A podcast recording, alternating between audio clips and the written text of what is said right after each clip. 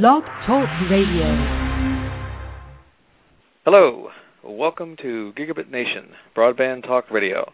I'm your host, Craig Settles, and I want to thank everyone in the audience for taking time to be with us today. Our mission is to provide information to help public, private, and nonprofit organizations get better, uh, faster broadband everywhere it needs to be in America.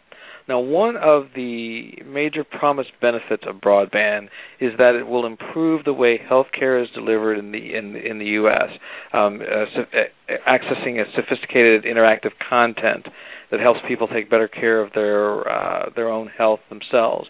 Video appointments with doctors, high speed delivery of MRIs and CAT scans and other digital uh, images. I mean, there's just a whole uh, wealth of benefits that people are projecting from uh, the the intersect between uh, telemedicine, uh, high-speed networks, and and the people that are bringing these programs together. And uh, now there's probably a number of folks who aren't aware that the FCC has a uh, funding program specifically for rural broadband-driven telehealth initiatives, and they funded about a year ago a couple of pilot projects and today we're fortunate to have the CEO of one of these projects, Eric Brown, as our guest. And Eric is leading the California Telehealth Network project that's moving full steam ahead. And so today he's here to give us a lot of details of the progress and also uh, what Californians can expect from this network. So, Eric, welcome to the show. Hey, thanks for having me. So we have done some panels before, and so you know I know what you guys are up to. But let's give the audience a breakdown of you know what is um, the, CTN California Telehealth Network, and what's the mission.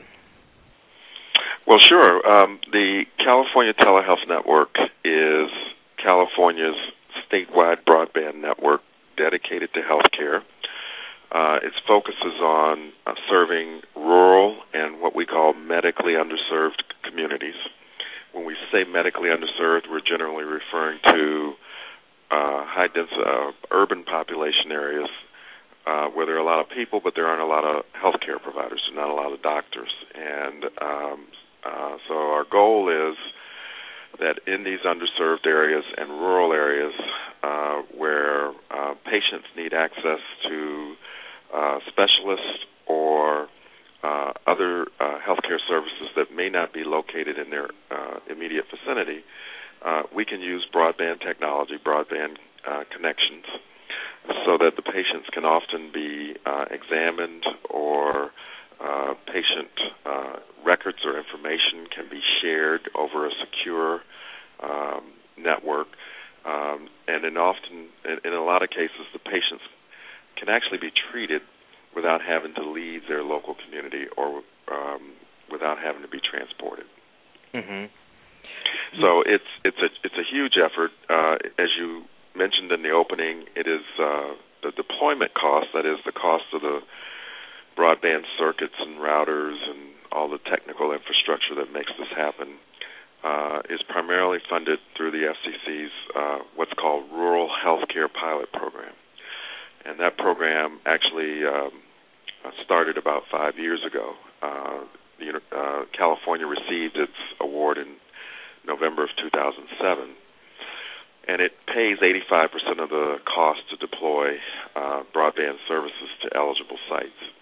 Uh, in California, we're fortunate that the remaining 15% of the cost, the deployment cost, are paid by an organization called the California Emerging Technology Fund mm-hmm. which was uh, born out of the PUC uh, as an organization that helps bridge the digital divide in the state of California, bringing broadband access to underserved populations.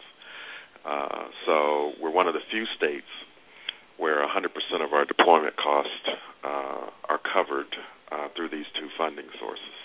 Mm-hmm. So uh, it enables us, uh, it has enabled us, I should say, to enroll at this point uh, over 360 uh, healthcare providers, or sites we call them, around the state. Uh, these are primarily uh, rural hospitals, critical access hospitals, uh, federally federally qualified health centers, or community health centers, uh, that are generally providing primary care in rural and underserved areas, um, and uh, we connect those uh, facilities to the state's um, academic medical centers and major medical centers uh, in the urban areas, so that specialists sitting in Los Angeles uh, who may be a let's say a pediatric oncologist can review the records of a patient, let's say in uh, Death Valley, and uh, uh, assist the, the doctor in Death Valley in making a diagnosis on whether or not that patient can be treated uh, uh, where they reside or in their local community, or whether or not they need to be transported to a, a major medical center. Mm-hmm. Now, just one point of clarification. That was the California Emerging Technology Fund. You said it was the other uh, funder? Yes, they provide the 15% match funding. Got it. Um, and uh, um, have are, are also um, have gone beyond that, I should say, in terms of providing additional funding to uh, uh, establish our our 501c3. So, the the uh, or, our organization was originally incubated um, by order of uh, Governor Schwarzenegger when he was in office. Uh, he, by executive order, um, uh, prescribed that the University of California would be the lead agency to incubate the California Telehealth Network because uh, he wanted one agency to manage its development on a statewide basis. And with its five uh, major medical centers uh, across the state, uh, the University of California was in, uniquely positioned in terms of resources and expertise to do that. about a year ago, we transitioned out of the University of California to become an independent uh, 501c3 nonprofit corporation. Uh, the vision was always that the California Telehealth Network would be an independent, uh, uh, an, an independently run and managed uh, resource for the state of California. Mm-hmm.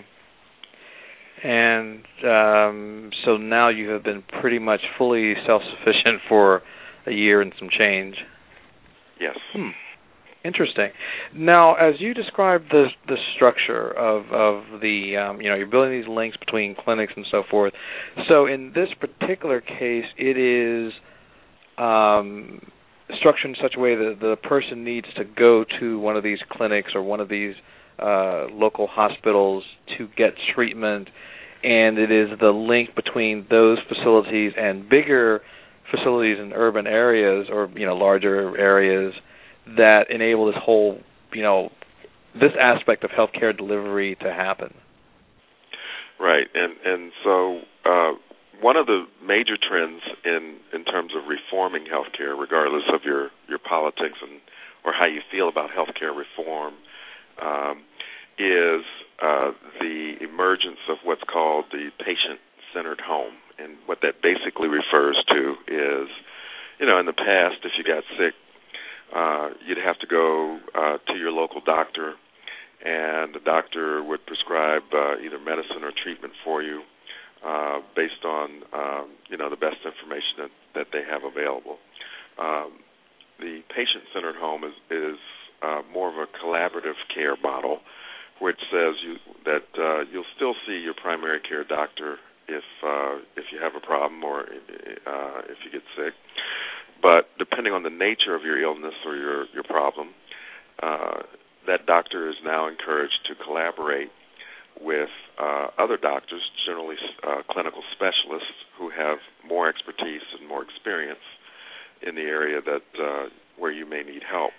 And in order for this collaboration to really uh, take place, you need a uh, mechanism for the doctors to communicate with each other. And, you know, that's easy if they're in the same building or in the same practice. But if, very often that's not the case, particularly in these rural or medically underserved areas. So what we're doing is addressing sort of the the communications or digital infrastructure uh, deployment that allows uh, these doctors in, in rural and underserved areas to collaborate with, uh, you know, uh, clinic, clinical specialists or uh, doctors who have particular areas of expertise. Uh, and in some cases, this is done by video conference, so using high definition cameras and monitors. Um, you know, the doctor can uh, you know, the primary care doctor can actually can generally present the patient uh, over a broadband connection to the clinical specialist in a remote location. Um, uh, it's uh, in many cases a very similar experience for both the patient and the doctor. Uh, to uh, if the doctor were actually in the room with the patient, and by that I mean, uh, you know, whether the doctor needs to use a stethoscope or a blood pressure cuff or a glucose monitor or uh, uh, check your eyes um, or, or uh, stethoscope or any of that. All that can be done over a secure broadband connection, and uh, the patient's vital signs can be shared with a remote doctor. Um, and so, um, it, uh, in that manner, um, collaboration allows the patient to receive the best quality care and expertise. Um, it also very often allows us to reduce the cost of care delivery because again, you don't have to transport the patient, which can be very expensive, uh, from um, their local community to see the specialist. And um, in terms of follow-up care, when you think about some of the chronic condi- uh, diseases or conditions like, um, you know, uh, uh, cancer patients or diabetes or uh, heart uh, uh, people with heart problems. Uh, uh, these are patients that very often have to make uh, uh, weekly, if not uh, more uh, daily visits to uh, the doctor as part of their recovery. Well, in many cases, a lot of those follow-up visits can be done remotely using a, a broadband connection with high definition cameras and scopes and that kind of thing. So mm-hmm.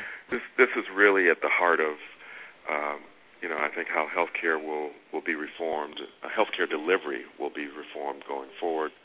Uh, it's still relatively new. Um, a lot of people haven't heard about it or aren't familiar with it, but as time goes on, I, I think your listeners will hear more about telehealth and telemedicine. Mm-hmm. And so, how long has the I don't know telehealth or telemedicine been around? Because before we started the show, you know, you you shared a little bit about your uh, experiences and how you actually got to this particular uh, project. But it sounds like telehealth, yeah, telemedicine has been around for a little bit of time. We're just basically taking it to a higher level with things like this latest network project. Yeah, well, the, the state of California uh, has always been at the forefront of um, telehealth and, and telemedicine. Uh, uh, entities like UC uh, Davis Health Systems uh, in Sacramento, um, uh, Blue Shield of California had an early telehealth and telemedicine uh, initiative. Um, uh, the state of California has been uh, one of the, the pioneers in driving telehealth adoption, and, and most of those programs got started in the late 1990s. Um, but they were primarily focused on the rural areas of the state. In the case of UC Davis, uh, uh, you know, it's um, uh, uh, located in Sacramento, the UC Davis uh, Hospital mm-hmm. and it is the uh, only tertiary care facility um, uh, between Sacramento and the Oregon border. So there's there's uh, a huge geographic area, uh, uh, which includes things like mountain ranges and and uh, uh, depending on the time of year, adverse weather conditions that can make it very difficult if you uh, are uh, a patient needing care in some of our northern counties in the state of California uh, to receive care. And in uh, uh, the late 90s, um, UC Davis was one of the first that began experimenting with using uh, internet connections or broadband connections to hospitals in Redding and other northern parts of the state to see if they could uh, um, reduce the uh, uh, requirements to transport patients, um, you know, particularly in uh, emergency room situations, um, from uh, uh, you know putting them in an ambulance or in a medevac to to helicopter them down to UC Davis. So um, over over the years, others have uh, uh, sort of gotten in, into the act and, and taken a leadership role, and that would include Kaiser, um, many of your listeners are probably very familiar with some of the Kaiser advertising or television mm. campaigns. Yes, definitely.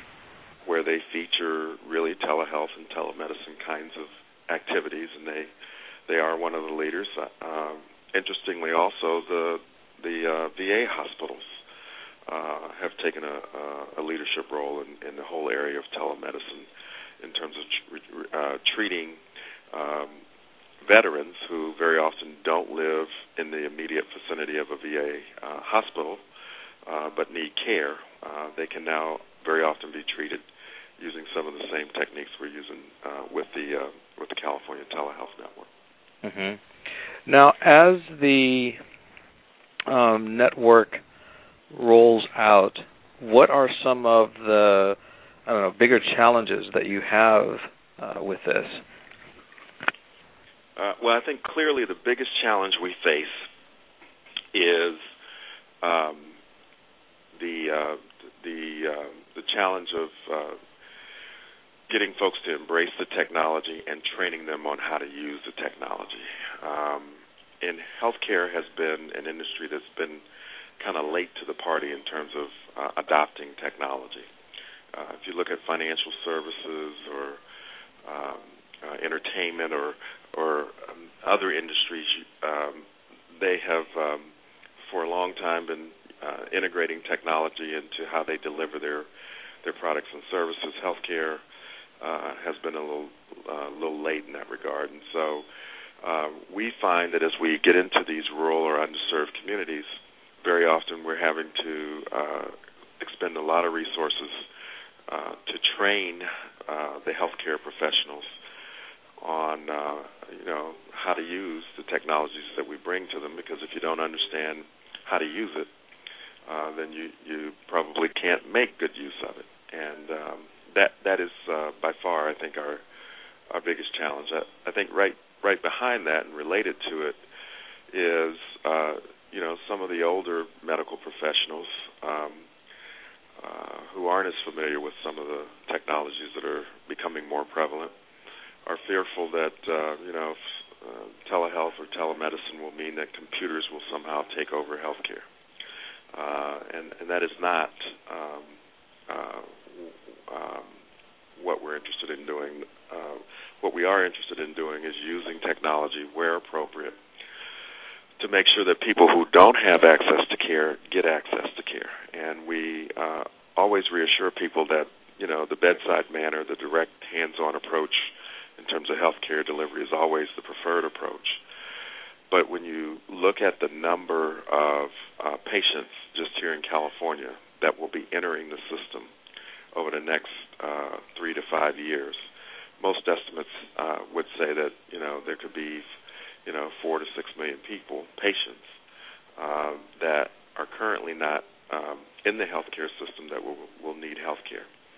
Um, there aren't going to be a corresponding increase in uh, the number of doctors and, and nurses and clinical professionals to serve those patients. So we think it's very important as a policy matter here in California that we use tactics or strategies like telehealth to allow the state to ex- extend its existing healthcare expertise and resources in terms of doctors and nurses and clinical professionals so that they can um, be used more efficiently perhaps than, than in the past uh, by being able to serve patients in remote areas that uh, that cannot be transported to see them. Mm. So we are now. Is this growth, this five million growth, is that across the board, urban and uh, rural, or just we're just speaking rural population? No, that's urban and rural. Okay. So, so in essence, we've got a um, a projected significant increase in people, but we don't have the same projected increase in medical personnel. That's correct. Which uh, I think some have been sounding the alarm about for a while, but it's clearly going to be an issue. Will technology be able to to keep up, or do you think it'll, you know, we'll still be behind the eight ball, or, or will we end up really ahead of the curve because of this technology? Uh, I think it's going to be tough for us in the in the near term to keep up with the um, the uh, influx of additional patients entering the system.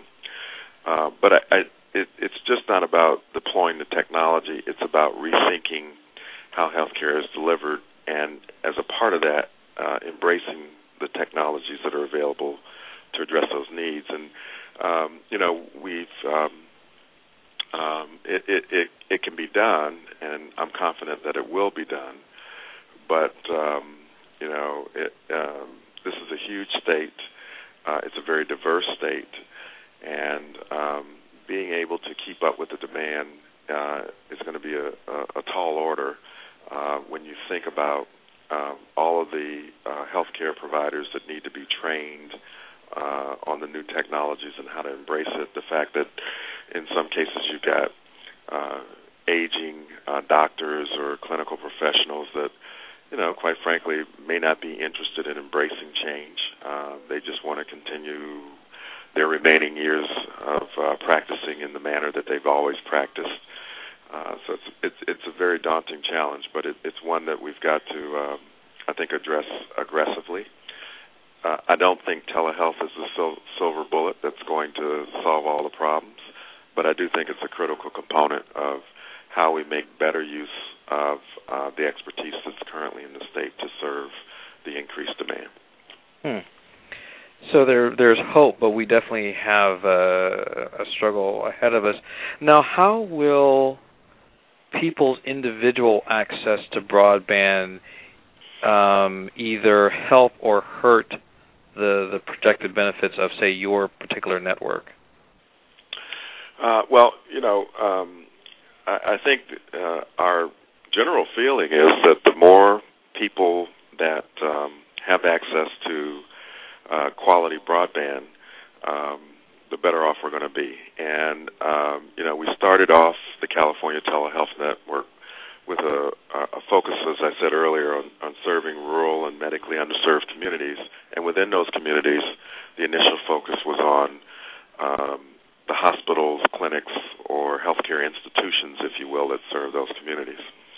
Uh, what you're going to see uh, as we get into 2013 and beyond is we're going to expand our focus uh, into other settings that we currently uh, don't serve. So um, I am uh, a big believer that uh, in the very near term you will start to see uh, uh, healthcare, certain healthcare services that will be available to you residentially over your broadband connection. Let me give you an example. Um, elderly care. Um, for though, if you think about the elderly um, who are often um, suffering with uh, chronic conditions like diabetes or, or heart disease or, or other things, or just need to have regular uh, follow-up visits or monitoring by their primary care physicians.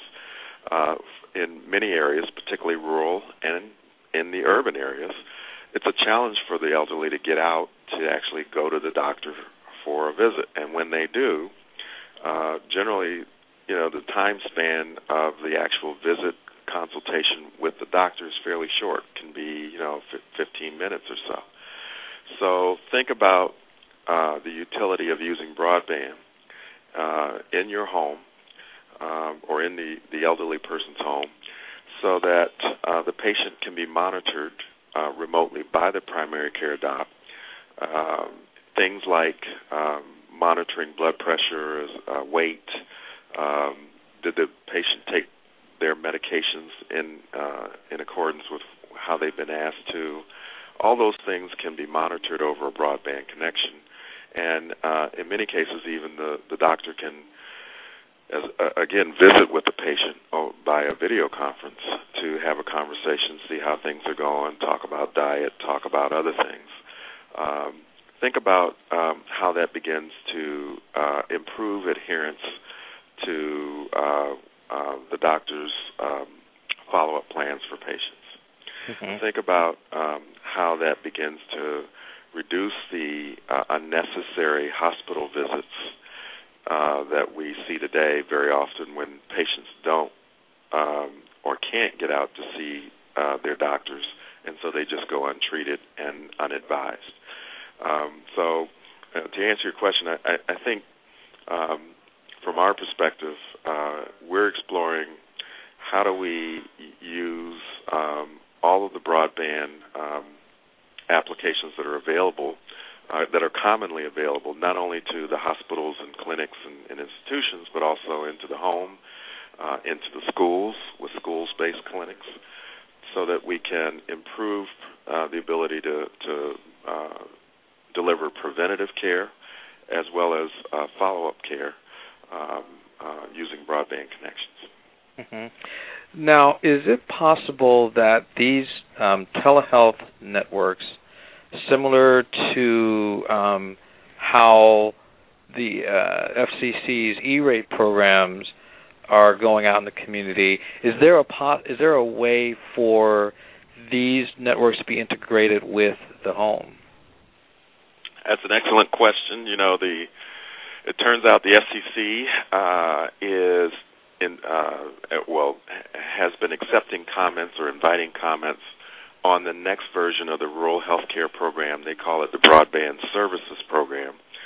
Uh, that uh, uh, we're expecting will be released and implemented sometime mid-year, mid-calendar year next year.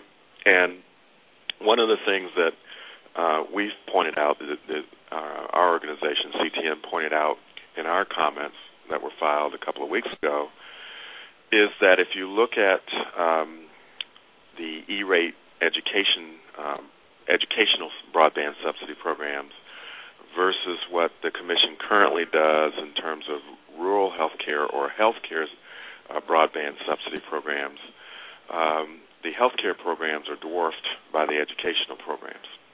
Yet, when you look at the actual statutes within uh, the Universal Service Fund, uh, there is no uh, directive in the legislation that would support that.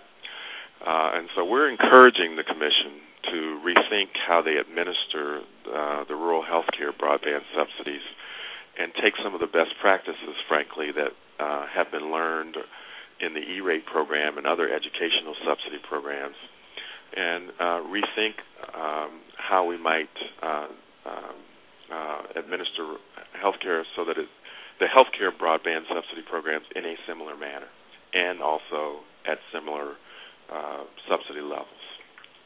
So we're we're hoping that we can um, can get the commission to take some proactive measures so that um, uh, you know the, the the dollars can be used particularly for things like patient monitoring um, and other broadband enabled healthcare delivery um, uh, tactics on a broader basis. Mm-hmm. How how do you see this progressing? I mean, it sounds like well, uh, let me let me step back for a second. If I look at E-rate, the E-rate program, the E-rate program came out and it was a great program, provided uh, money for schools, libraries, and so forth, but it was incredibly restrictive, and the restrictions were a big issue because you had equipment infrastructure sitting unused for a lot of the day and three months of the year because school wasn't in session, right? right? So the FCC made some some some modifications, but if you look at it in the, sort of in the big picture of what could potentially be done to unleash the powers by sharing these networks, we sort of took baby steps. Right. With on, on the on the telehealth side, is it possible that you know the FCC might gasp take uh, you know more ag- aggressive action in this regard? Uh, who knows? Uh, but that is certainly uh, what we're urging them to do. Um, uh, because we agree with you that uh, there's a lot of uh, potential to use the resources, even the, without talking about increasing resources, use the E-rate and healthcare broadband subsidy resources uh, more intelligently to leverage each other. give you a good example. Uh, the Cal- our organization, the California Telehealth Network, has a peering relationship with CENIC. CENIC is a uh, uh, is an acronym for the organization. It's, it's called the California Educational Network. It, it's called the Corporation. I'm sorry for Educational Network Initiatives in, in uh, California, and it is the organization that provides broadband access for all of the, uh, or just about all of the public education institutions in the state. So CENIC um, uh, provides broadband for the all of the UC campuses, all of the community college uh, campuses, the Cal State system, and most of the K through 12 uh, educational systems and libraries in the state of California. Um, we um, use the CENIC backbone uh, and one of their uh, co-location facilities down in Los Angeles as uh, the peering relationship that gives us access to all the um, state's ac- academic health centers. Mm-hmm. Uh, we also use it. Uh, CENIC provides internet access through a secure gateway in the same fashion that they do for schools and libraries for our healthcare sites. Um, I think we're just scratching the surface in terms of how we could further leverage, um, you know, uh, CENIC's reach into uh, the educational universe. And uh, right now, uh, because our programs are siloed, by that I mean we're funded for healthcare sites only.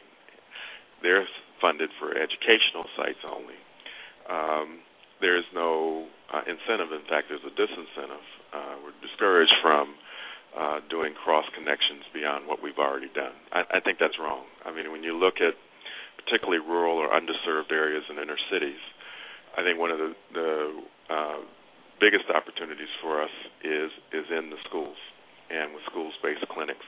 In a lot of rural areas, we see that the schools are, the, are, are one of the few places that families that are underserved in terms of uh, maybe not having insurance or, or uh, minimal insurance, excuse me, um, uh, the schools are very often a, a common gathering place uh, where the parents have to, you know, come to the school for school activities and so forth. Well, why couldn't we use those same facilities and the space they're in, uh, using broadband connections to make sure that those those kids and their parents uh, have access to uh, the best quality health care mm-hmm. uh, without having to lo- you leave their communities. And if we could do that very often in the off hours where the building's not being used for actual school purposes, I think that gets at some of the things you're referring to. Mm-hmm. So um, that has not been the case. You're right in terms of that has not been reflected in the FCC's policies in the past.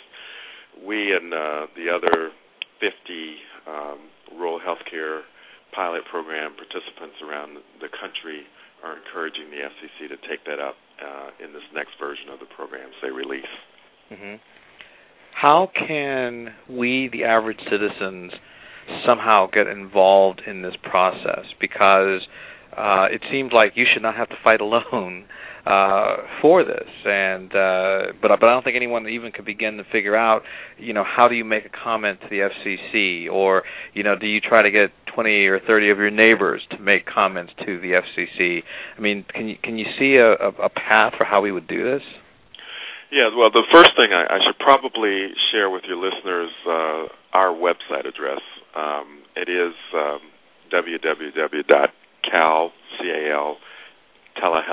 T E L E health H E A L T H dot org.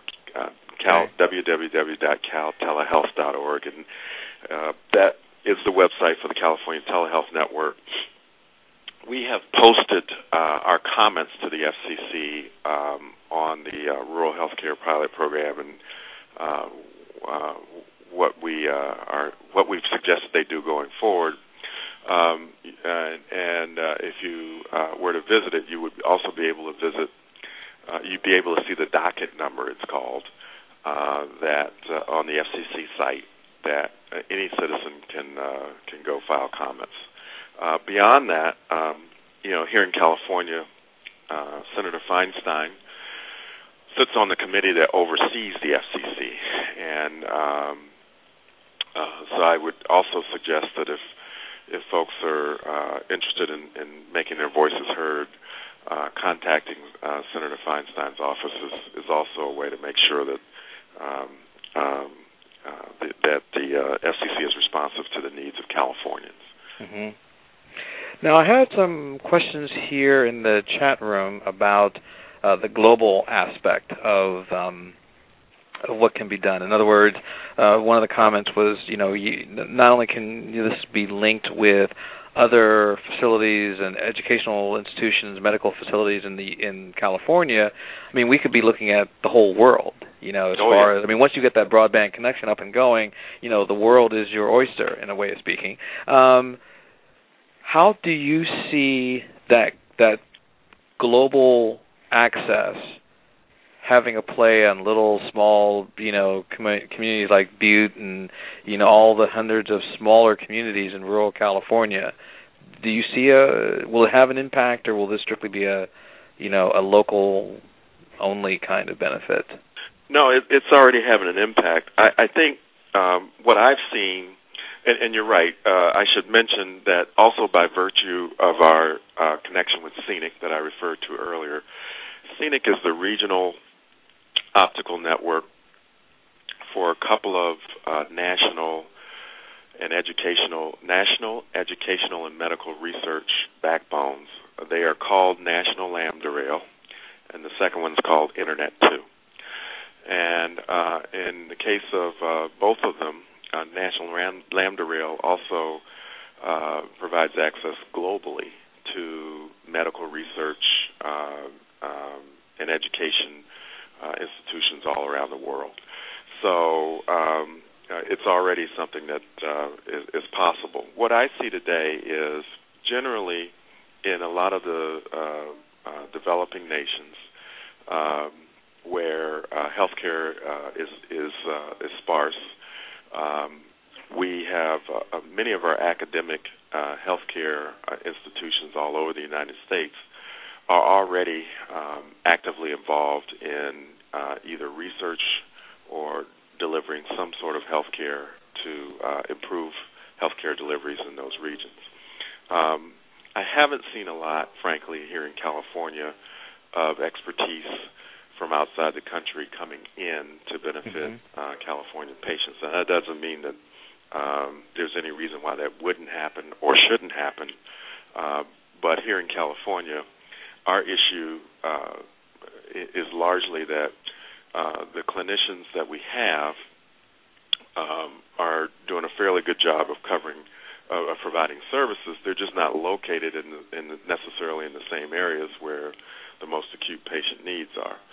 So, mm-hmm. uh, as a result of that, uh, we tend CTN tends to focus on how do we leverage the the state's existing healthcare assets to serve Californians.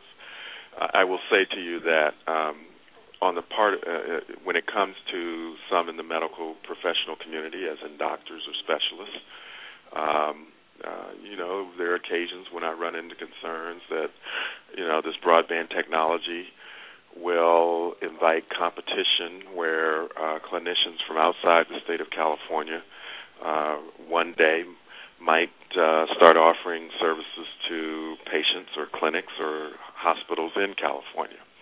Right now, um, from a regulatory standpoint, there are restrictions uh, from that happening via telemedicine.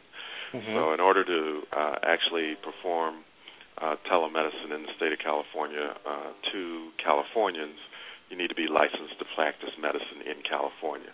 Mm-hmm. Uh, and uh, there's, there's discussion about whether or not uh, that makes sense long term given the emergence of broadband technology and what it can do in terms of um, allowing uh, patients to be treated or receive uh, treatment from uh, people or doctors in remote areas.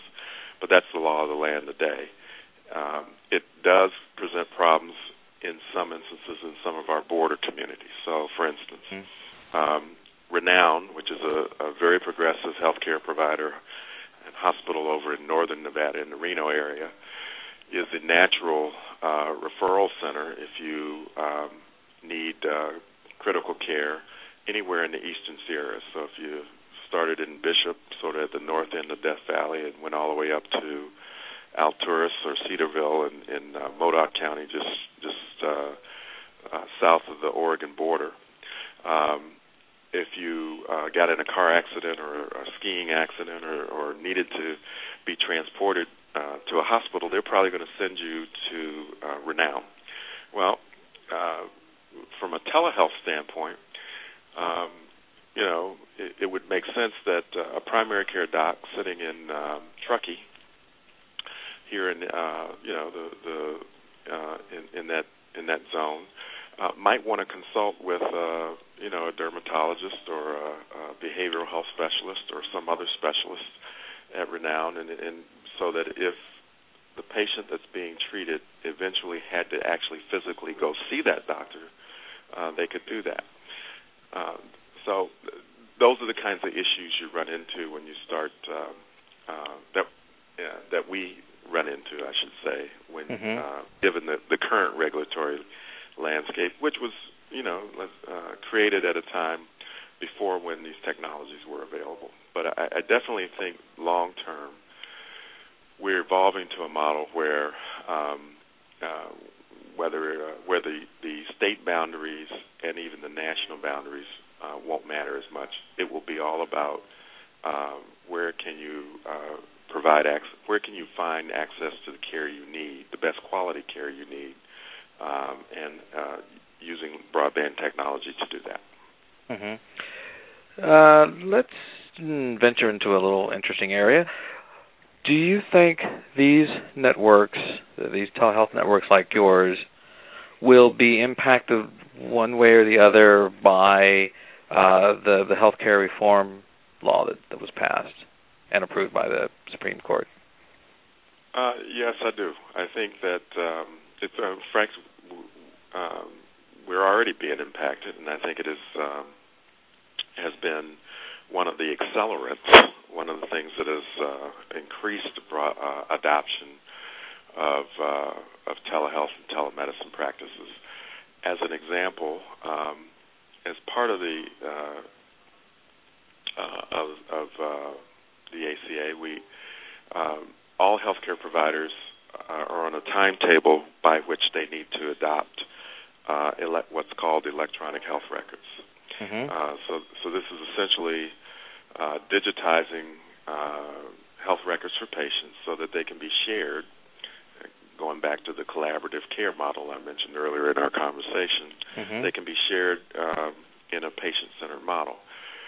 Well, uh, those uh, there are the government has offered incentives to healthcare providers, uh, whether you're a primary care doc or a hospital or a clinic, uh, and those incentives start kicking in in 2014 uh, uh, it is uh, encouraging providers to move sooner rather than later to embrace this technology and begin um, um, offering services that um, they have not before.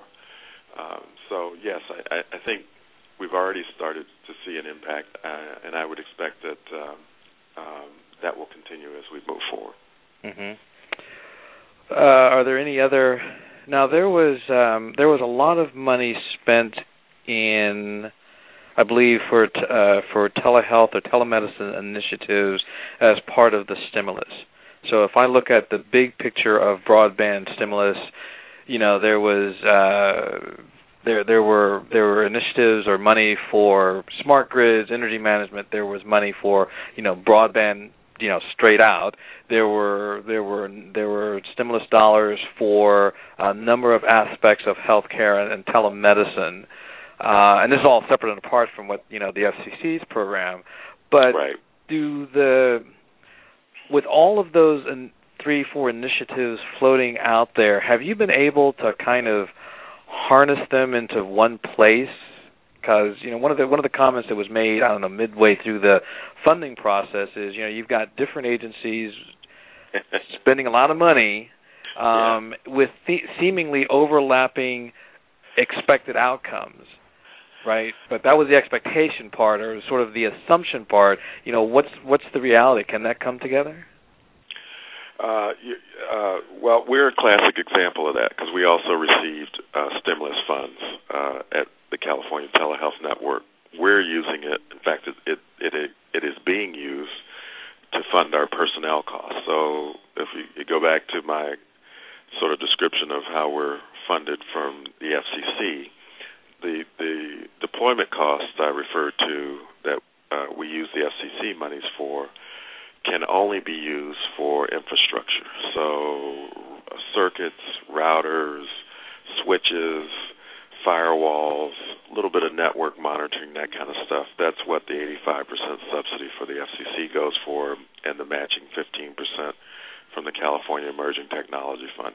None of that could be used, for instance, for staff to go out and train healthcare providers how to use the technology, or for uh, travel, or other uh, t- uh, types of uh, support, programmatic support, or technical support, if you will, that are uh, clearly required to make these things successful. So what the University of California did when it incubated our organization was it went out and it, it applied for and got um, a $9.7 million uh, what's called BTOP grant. Uh, this is funded through the Recovery Act. It's, it's a Broadband Technology Opportunity, Opportunity Program grant, um, which was issued through the Department of Commerce uh, and, and uh, NTIA. And uh, so, again, we're an example of we use that money to uh, uh, over the last two years and over the next year to pay personnel costs, travel, uh, so that uh, and, and the personnel that we use the money for are really used to help uh, with site outreach and support, training, and that kind of thing.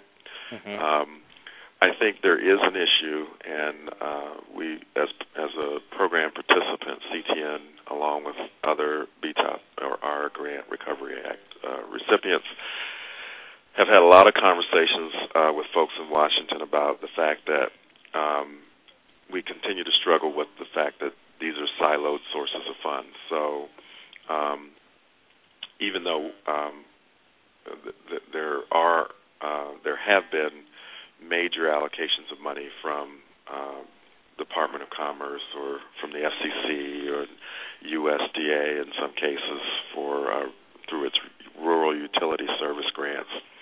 Um, it can be difficult to um, connect the dots so that you're leveraging all those funds uh, in a synergistic fashion to uh, meet the objectives that are needed um, on a state or uh, a local basis uh, that continues to be a challenge. Um, I think here in California, we're, we've probably done better than uh, maybe some other states in terms of uh, trying to make sure that the various organizations who are recipients of those different types of funds are working together, not duplicating efforts wherever possible, and uh, leveraging each other's activities so that, uh, you know, if possible, one plus one equals three.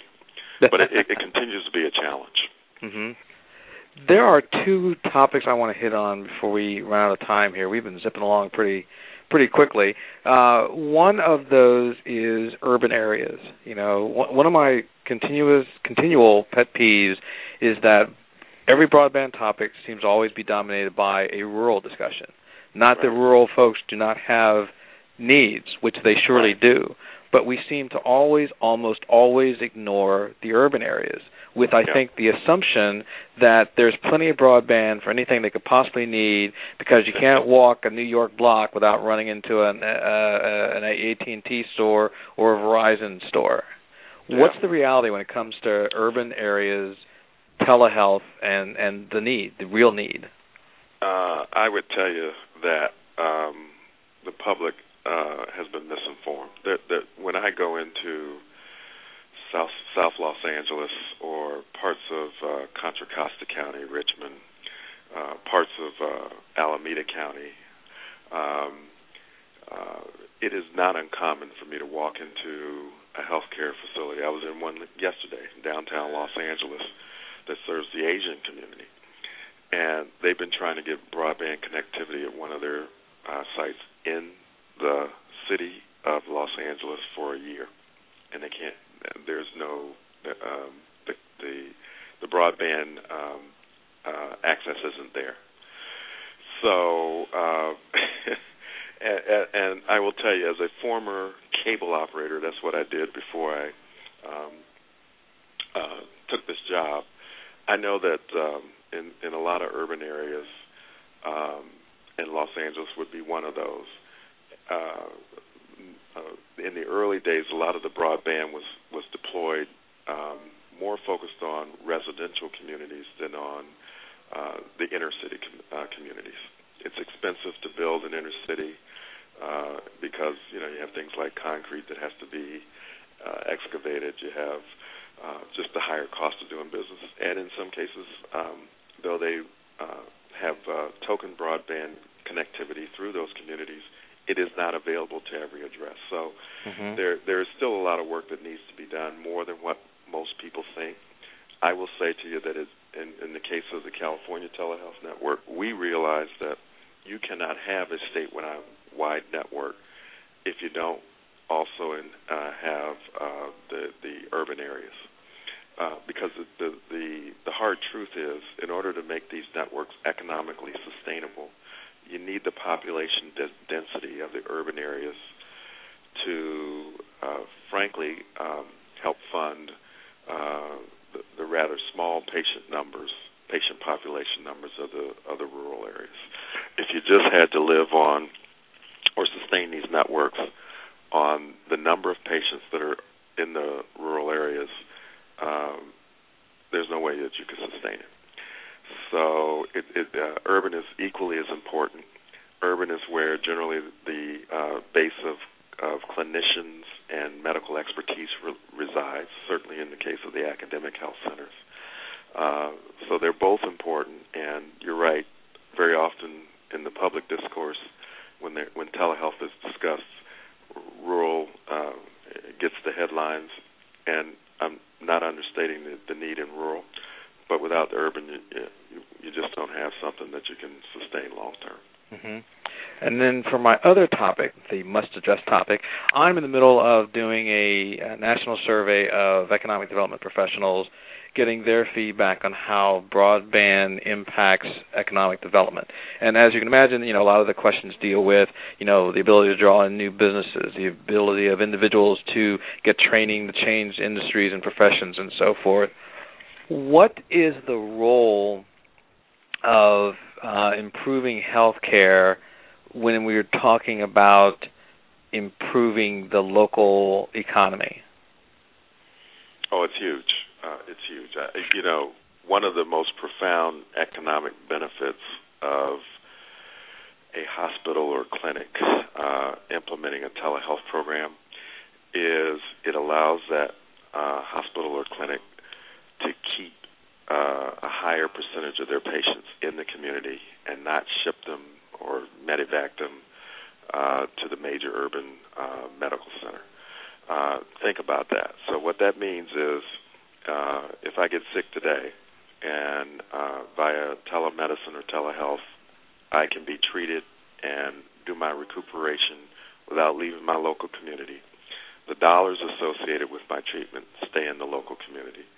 Um, and um, the not only that, the impact on my family, which may have to come see me or take me to the the the the, the uh, remote location, all that all that all those dollars stay in the community. And so one of the most profound things that we hear from our member sites is that the things that we're doing allow them to keep people in the community, um, that, and that there's a, a financial and economic development benefit to that. Not only that, as we talk about where um, the uh, doctors and uh, medical professionals are located today, we know that um, when there is adequate broadband in a uh, in a community, be that in an urban community or a rural community, uh, you have a much better chance of attracting top talent to come there than you do if you don't have broadband.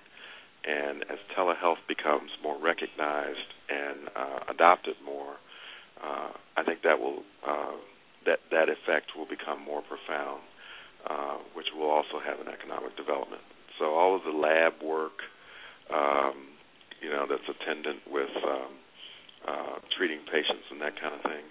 Uh, if we don't have to uh, uh, ship that off or have that be done somewhere in a in an urban area, if it can stay in your local community, there's there's a definite economic upside there. Mm-hmm.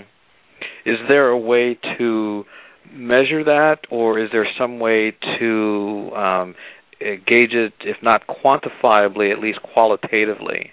Because that's a big question we, people ask: is how do we measure this? Sure, and, and the industry, quite honestly, hasn't done a good job. The telehealth industry has not done, in my opinion, a great job of quantifying and documenting its benefits. Um, most of the studies that have been done have been on a rather limited basis, and and um, uh, we're not at the point yet where, in most cases, uh, you could go into uh, uh, a community and on a on a whole say that um, you know here's the economic benefit since they've uh, instituted telehealth here. But the good news is that's exactly um, what we will what we will be doing going forward at the California Telehealth Network is some of the things that we're instituting over the next year allow us to begin to automate and therefore document what are the uh, economic, uh, healthcare delivery, and other benefits of um, of telehealth. Uh, you know, in, in many of my rural clinics and my clinics in underserved areas, these are healthcare professionals that are just trying to keep up with their patient uh, populations and the demands to keep those patients healthy. They don't have the administrative resources very often to uh, do the reporting and filing and, and documentation that would give us uh, the um, um, the reports or the, the, the evidence we, we would need to, to document these things. But that is that is something that we're very intent on because uh, we understand that if telehealth is going to make it, and if uh, uh, we're going to continue to devote public dollars to its adoption, you need to be able to prove the business case for it. And uh, right. we we can see it in spots, but it hasn't been, in my opinion, properly addressed on a ma- on a major way. Mm-hmm. So, with the uh, three minutes or so that we have left, what would be the primary bit of advice that you would give to communities in California, but you know, pro- probably any community that has a network like yours in their state? How do we get more people involved? How do we get more people taking advantage of it?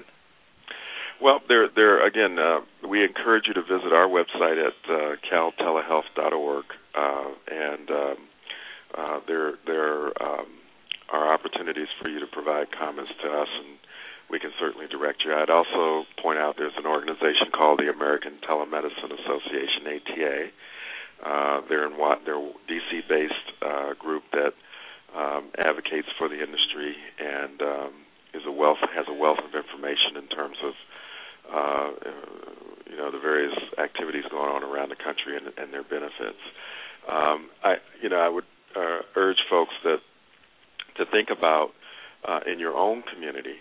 Uh, you know, have you done an assessment of um, you know the care delivery and, and whether or not people can get their needs met without having to be transported someplace else? If the answer to that is no, then uh, you should push your civic leaders and your uh, medical providers, uh, whether they're health plans, whether they're hospitals, or even your own doctor, uh, to consider uh, using telehealth as one way, not the only way, but as one way of uh, beginning to improve the delivery of care in your community. Okay, that sounds reasonable and doable.